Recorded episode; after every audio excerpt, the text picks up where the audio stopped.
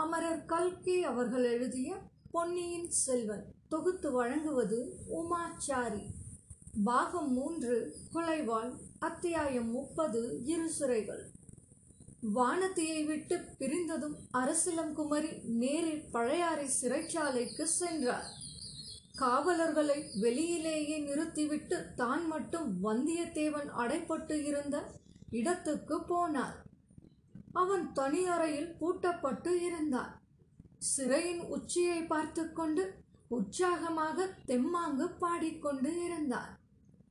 வானச் சுடர்கள் எல்லாம் மானே உந்தனைக் கண்டு மேனி சிலிர்க்குதடி மெய்மறந்து நிற்குதடி.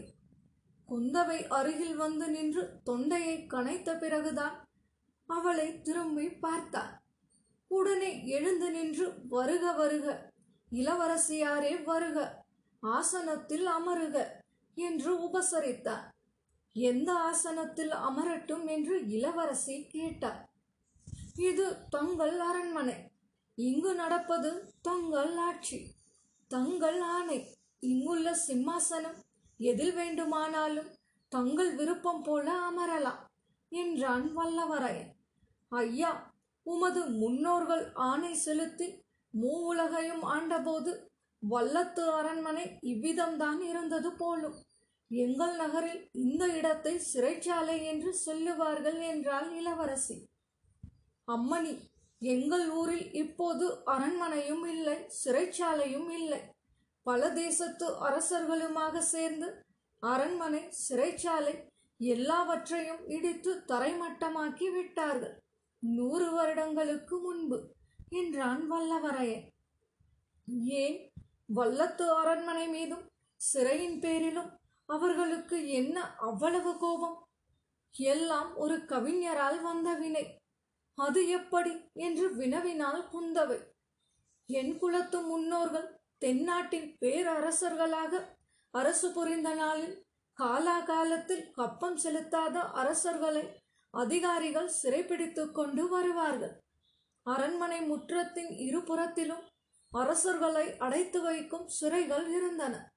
சக்கரவர்த்தி கருணை புரிந்து எப்போது தங்களை வரும்படி சொல்லி அனுப்புவார்? மன்னிப்பு கேட்டுக்கொண்டு ஊருக்கு திரும்பலாம் என்று அச்சிற்றரசர்கள் காத்திருப்பார்கள். பேரரசரை காணும் பேரு அவர்களுக்கு எளிதிலே கிட்டாது. அவர்கள் பார்த்து கொண்டிருக்கும் போதே கவிஞர்களும் புலவர்களும் சக்கரவர்த்தியின் ஆஸ்தான மண்டபத்துக்கு போவார்கள். சக்கரவர்த்தி முன்னிலையில் பாடல்களை சொல்லி பரிசுகள் பெற்றுக்கொண்டு திரும்பி செல்லுவார்கள். அப்போது சிறையில் காத்திருக்கும் சிற்றரசர்கள் அடடா இந்த புலவர்களுக்கு வந்த யோகத்தை பார். இவர்கள் கொண்டு போகும் பரிசுகளை பார் என்று சொல்லி வியப்பார்கள். ஓஹோ இந்த புலவன் கொண்டு போவது என் வெண்கொற்றற்குடை அல்லவா? என்பான் அரசன் அடடே இந்த கவிஞன் என் சிவிகையில் அமர்ந்து போகிறானே என்பான் இன்னொரு வேந்தன். ஐயோ என் பட்டத்து யானையை இவன் கொண்டு போகிறானே என்பான் இன்னொரு மன்னன் இது என் குதிரை. இந்த கவிராயனை என் குதிரை கட்டாயம் ஒரு நாள் கீழே தள்ளிவிடும் என்று சொல்லி மகிழ்வான் வேறொரு சிற்றரசன் எல்லா புலவர்களுக்கும் கடைசியில் இன்னொரு புலவர் வந்தார். அவர் சிறையில் இருந்த சிற்றரசர்கள் பேசிக் கொண்டிருந்ததை கேட்டார். கேட்டுக்கொண்டே சக்கரவர்த்தியின் சன்னிதானத்துக்கு சென்று இந்த பாடலை சொன்னார் என் கவிகை என் சிவிகை என் கவசம் என் துவசம் என் கரியீது என் பரியீது என்பரால் பண்கவல மாவேந்தன் வாணன் வரிசை பரிசு பெற்ற பாவேந்தரை வேந்தர் பார்த்து இவ்விதம் அந்த புலவர்கள் பாடிய பாடல் தமிழ்நாடெங்கும் அப்பாலும் பரவிவிட்டது. மக்கள் அடிக்கடி பாடியும் கேட்டும் மகிழ்ந்தார்கள். இதனால் எங்கள் ராஜ்யத்துக்கே ஆபத்து வந்துவிட்டது. எல்லா அரசர்களுமாக சேர்ந்து வந்து படையெடுத்து எங்கள் ஊரையும் அரண்மனையையும் சிறைச்சாலையும் எல்லாவற்றையும் அழித்து விட்டார்கள். எல்லாவற்றையும் அழித்தாலும் அந்த கவியின் பாடலை அழிக்க முடியவில்லை அல்லவா? உங்கள் குலம் பாக்கியம் செய்த குலம்தான். அதன் புகழ் என்றும் நிலைத்து நிற்கும் என்றாள் குந்தவை. வானர் குலத்தின் வீரப்புகழை கெடுக்க நான் ஒருவன் இப்போது ஏற்பட்டிருக்கிறேன் என்றான் வல்லவரை. ஆஹா அந்த உண்மையை நீரே ஒப்புக்கொண்டீரேன் ஒப்புக்கொண்டீரே. ஒப்புக்கொள்ளாமல் வேறு என்ன செய்வது? அடிமைத்தனங்களுக்குள்ளே பெண் அடிமை மிக பொல்லாதது. ஒரு பெண்மணியின் வார்த்தையை கேட்கப்போல் என் முன்னோர்களின் குலப்புகழுக்கு நான் மாசு தேடிக்கொள்ள நேர்ந்தது. ஓடி ஒளிந்து மறைந்து திரிந்து உயிர் வாழ நேர்ந்தது. என் கோபத்தை எல்லாம் அந்த வைத்தியர் மகனை கொன்று தீர்த்து கொள்ளலாம் என்று பார்த்தேன். அதற்கும் ஒரு தடை வந்து குறுக்கிட்டு விட்டது. ஐயா வைத்தியர் மகன் பினாகபாணி மீது உமக்கு ஏன் அவ்வளவு கோபம்? கோபத்துக்கு வேண்டிய காரணம் இருக்கிறது. நல்ல ஆளை பிடித்து என்னோடு கோடிக்கரைக்கு அனுப்பினீர்கள். அவன் என் காரியத்தையே கெடுத்துவிட இருந்தான். அது போகிறது என்றால் சற்று முன் இந்த ஊர் வீதியில் அவன் என்னை பகைவர்களின் ஒற்றன் என்று சொல்லி பழுவேட்டரையர்களிடம் பிடித்து கொடுக்க பார்த்தான். அங்கிருந்து தப்பி வந்தான் அரண்மனை முற்றத்தில் ஆயிரம் பதினாயிரம் பேருக்கு எதிரில் என்னை பழுவூர் ராணியின் ஒற்றன் என்று குற்றம் சாட்டினான். வல்லத்து இளவரசே அது உண்மை அல்லவா என்று வினவினாள் குந்தவை. எது உண்மை அல்லவா நீர் பழுவூர் ராணி நந்தினி தேவியின் ஒற்றன் என்று பினாகபாணி குற்றம் சாட்டியதை கேட்கிறேன். உண்மையை சொல்வீரா? நான் உண்மையை சொல்வதில்லை என்று விரதம் வைத்துக் கொண்டிருக்கிறேன். ஆஹா அது என்ன விரதம்? ஹரிச்சந்திர நதிக்கரையில் பழுவூர் ராணியை பார்த்ததிலிருந்து அப்படிப்பட்ட விரதம் எடுத்துக்கொண்டீரா என்றாள் குந்தவை. இல்லை இல்லை அதற்கு முன்னாலேயே அந்த முடிவுக்கு வந்துவிட்டேன். நான் உண்மைக்கு மாறானதை சொல்லிக் கொண்டிருந்த வரையில் எல்லோரும் நம்பிக்கொண்டு இருந்தார்கள். ஓரிடத்தில் வாய் தவறி இளவரசர் நாகைப்பட்டினத்தில் பத்திரமாயிருக்கிறார் என்று சொன்னேன். ஒருவரும் நம்பவில்லை. கேட்டவர்கள் எல்லோரும் சிரித்தார்கள் என்றான் வல்லவரையன். எவ்வளவு தவறான காரியத்தை செய்தி உம்முடைய வார்த்தையை அவர்கள் நம்பாததே நல்லதாய் போயிற்று. நம்பி இருந்தால் எவ்வளவு பிசகாய் போயிருக்கும். இனிமேல் எப்போதும் இத்தகைய தவறுகள் நேரவே நேராது என்றான் வல்லவரையன் உமது வாக்குறுதிக்கு மிக்க நன்றி. என்ன வாக்குறுதி கொடுத்தேன் என்றான். இனிமேல் தவறு எதுவும் நேராமல் நான் இட்ட காரியத்தை செய்வதாக. கடவுளே அப்படி நான் ஒன்றும் வாக்குறுதி கொடுக்கவில்லை. போதும் என்னை சிறையிலிருந்து விடுதலை செய்து விடுங்க. என் வழியே போகிறேன் என்றான் வல்லவரையன் அப்படியானால் உமக்கு விடுதலை கிடையாது. இந்த சிறையிலேயே நீர் இருந்து விட வேண்டியதுதான் என்றார் வந்தியத்தேவன் கலகலவென்று சிரித்தார் நீர் எதற்காக சிரிக்கிறேன் நான் சொல்வது வேடிக்கை என்றா? இல்லை தேவி இந்த சிறையிலிருந்து தாங்கள் என்னை விடுதலை செய்யாவிட்டால் நான் இதிலிருந்து தப்பிச் செல்ல முடியாதா? இளவரசி ஒரு கணம் வந்தியத்தேவனை தன் மலர்ந்த கண்களினால் உற்று பார்த்துவிட்டு ஐயா நீர் கெட்டிக்காரர் அதிலும் சிறையிலிருந்து தப்பிச் செல்வதில் மிக கெட்டிக்காரர் பழுவேட்டரையரின் பொக்கிஷ நிலவரையிலிருந்து தப்பி சென்றவருக்கு இது ஒரு பிரமாதமா என்றார். அப்படியானால் நீங்களே கதவை திறந்து என்னை விடுதலை செய்யுங்கள் என்றான் வல்லவரை. நானே இந்த சிறையை திறந்து விடலாம் அல்லது நீரும் தப்பிச் செல்லலாம். ஆனால் இன்னொரு சிறையிலிருந்து நீர் தப்ப முடியாது என்றார். சின்ன பழுவேட்டரையரின் பாதாள சிறையை சொல்கிறீரா? என்றான் வல்லவரையன் இல்லை அதுவும் உமக்கு லட்சியமில்லை. பாதாள சிறைவாசலில் காத்திருக்கும் புலிகளையும் வென்றுவிட்டு தப்பிச் சென்று விடுவி பின்னே எந்த சிறையை சொல்கிறேன்? என்னுடைய இதயமாகிய சிறைச்சாலையைத்தான் சொல்கிறேன் என்றாள் குந்தவை தேவி நான் வீடு வாசலற்ற அனாதை. என்னுடைய குலப்பெருமையெல்லாம் பழைய கதை. கவிஞர் கற்பனை. தாங்களோ மூன்று உலகையும் ஒரு குடைநிழலில் ஆளும் சக்கரவர்த்தியின் செல்வக்குமாரி. யார் கண்டது? இந்த சோழ குலத்தின் பெருமையும் ஒரு நாள் பழைய கதையாகலாம் அல்லவா? ஆயினும் இன்றைக்கு தாங்கள் இந்நாட்டில் இணையற்ற அதிகாரம் படைத்தவர். சக்கரவர்த்தியும் பழுவேட்டரையர்களும் முதல் மந்திரியும் தங்கள் விருப்பத்துக்கு மாறாக நடக்க துணிய மாட்டார்கள் என்றான் வல்லவரையன். இதெல்லாம் உண்மையாயிருந்தால் நீர் மட்டும் எவ்விதம் என் அதிகாரத்தை மீற முடியும்? என்று கேட்டாள் குந்தவை. அரசாங்க அதிகாரம் வேறு விஷயம். தாங்கள் நெஞ்சின் அதிகாரத்தை அல்லவா குறிப்பிட்டீர்? அதிலேதான் என்ன தவறு? நம் இருவருக்கும் அந்தஸ்திலே உள்ள வித்தியாசம்தான் தவறு என்றான் வல்லவரை. அன்பிற்கும் உண்டோ அடைக்கும் தாள் என்ற முதுமொழியை கேட்டது இல்லையா? என்றாள் குந்தவை. அந்த முதுமொழி பொன்னியின் செல்வருக்கும் படகுக்காரி பூங்குழலிக்கும் கூட பொருந்தும் அல்லவா? ஆம் பொருந்தும் தான். என் தம்பி உலகமால பிறந்தவன் என்று நினைத்தேன். அதனால் அவர்களுடைய நெஞ்சுக்கும் தாளிட விரும்பினேன். நானும் இளவரசரை பற்றி எவ்வளவோ கேள்விப்பட்டு விட்டுத்தான் ஆவலுடன் வந்தேன். அவரோடு எட்டு திசைகளுக்கும் சென்று போர்க்களங்களில் வீரச் செயல்கள் புரிந்து பெயரும் புகழும் அடைய விரும்பினேன். என்றான் வல்லவரையன் இப்போது அந்த ஆசை போய்விட்டது அல்லவா? என்றாள் குந்தவை. ஆம் பொன்னியின் செல்வர் அரசுரிமையை காட்டிலும் அமைதியான வாழ்க்கையை அதிகம் விரும்புகிறார். போர்க்களத்தில் வாளேந்தி வீசுவதை காட்டிலும் ஆலய திருப்பணியில் கல்லுலி கொண்டு வேலை செய்வதற்கு அதிகம் ஆசைப்படுகிறார் என்றான் வந்தியத்தேவர் மதுராந்தகனும் ராஜ்யம் ஆளுவதில் தீவிர நோக்கம் கொண்டிருக்கிறார். ஆடு புலியாக மாறுகிறது. புலி ஆடாகிறது. ஆளவாய் இறைவன் நரியை பரியாக்கி பரியை நரியாக்கியதாக சிவபக்தரின் வரலாறு கூறுகிறது. அதுபோல என்றாள் குந்தவை.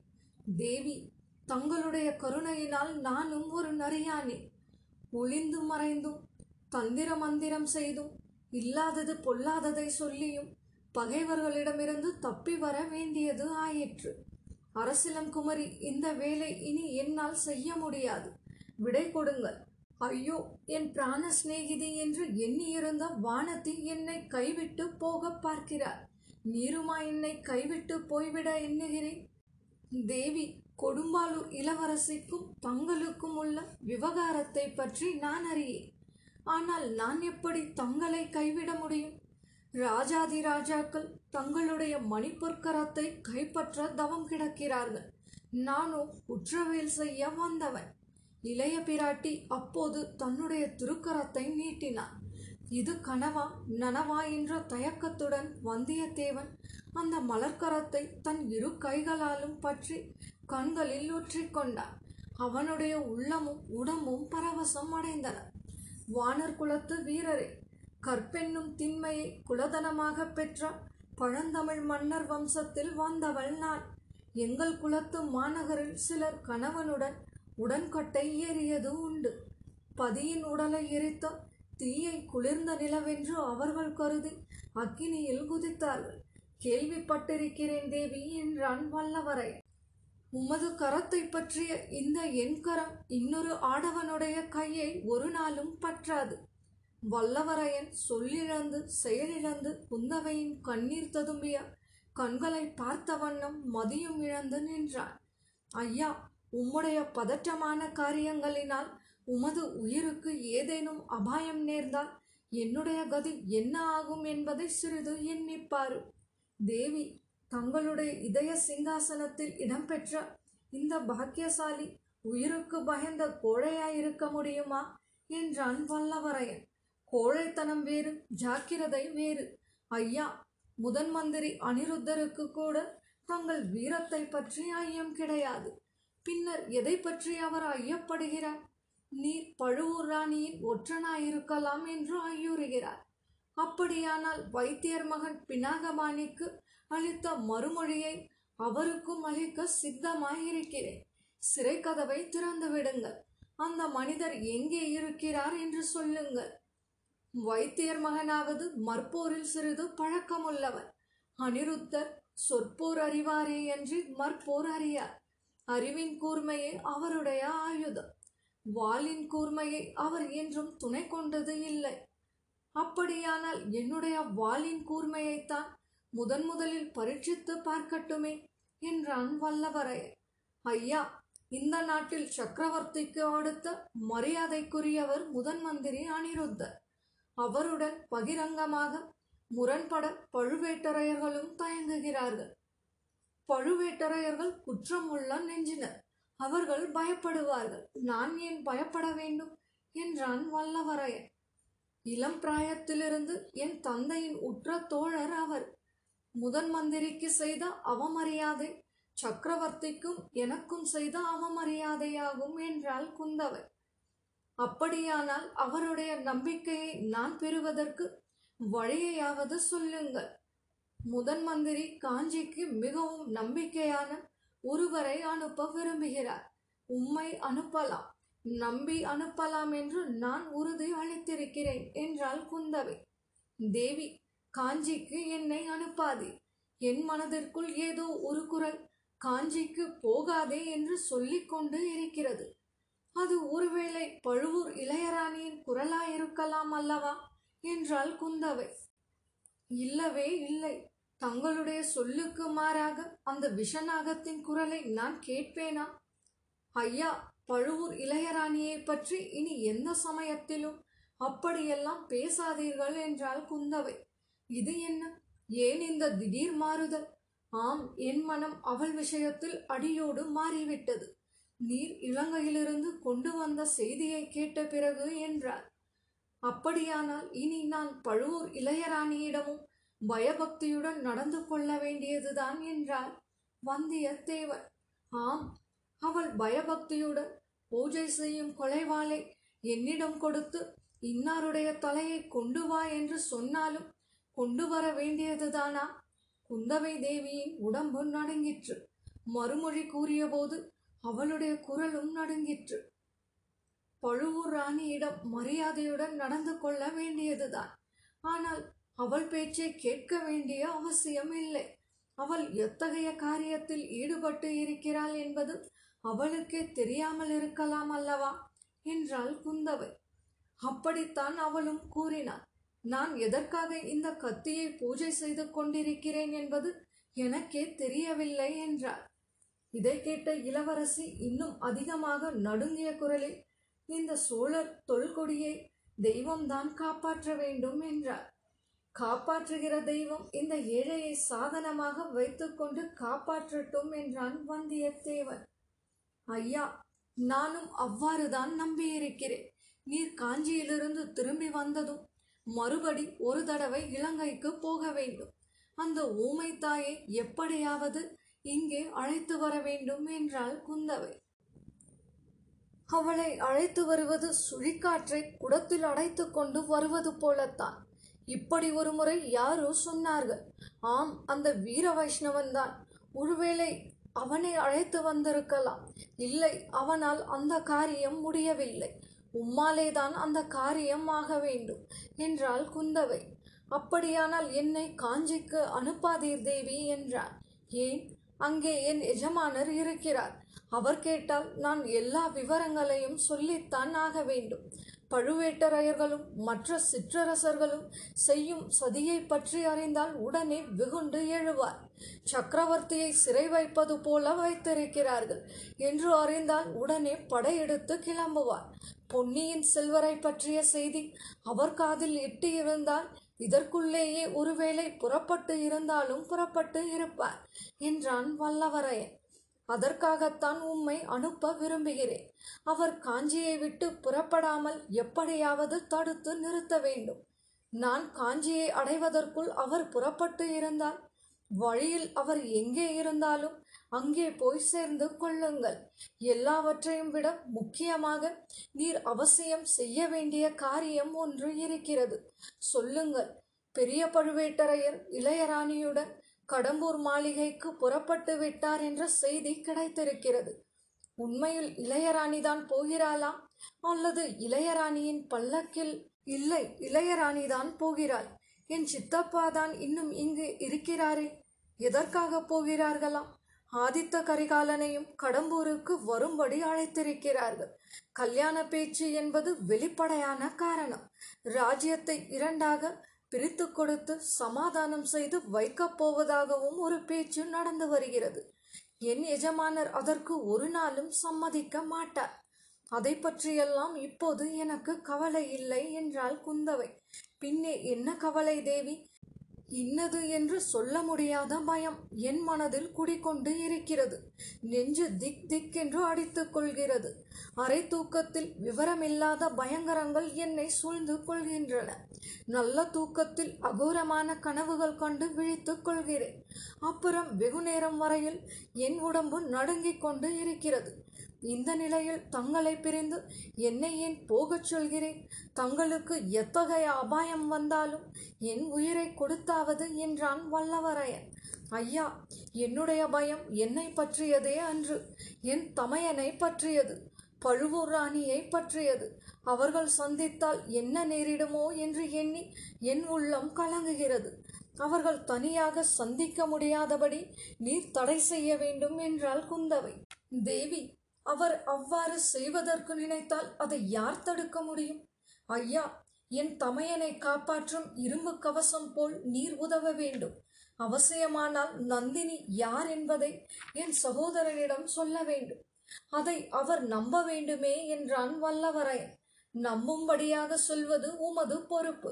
எப்படி செய்வீர் என்று எனக்கு தெரியாது. அவர்களை எப்படியேனும் சந்திக்க முடியாதபடி செய்தால் மிக்க நலமாயிருக்கும் என்றாள் குந்தவை. தேவி என்னால் இயன்ற முயற்சிகளை செய்து பார்க்கிறேன். தோல்வி அடைந்தால் என்னை குற்றம் சொல்ல வேண்டாம் என்றான் வந்தியத்தேவன்.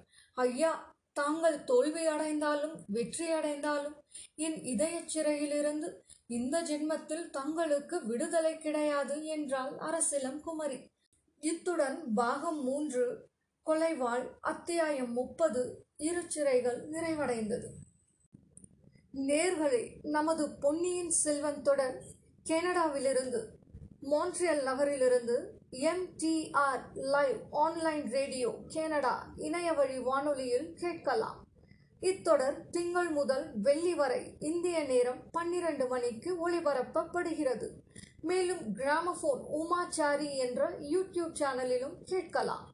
மீண்டும் அடுத்த அடுத்த அத்தியாயங்களை கேட்க தொடர்ந்து இணைந்திருங்கள் நேர்களை பொன்னியின் செல்வனோடு.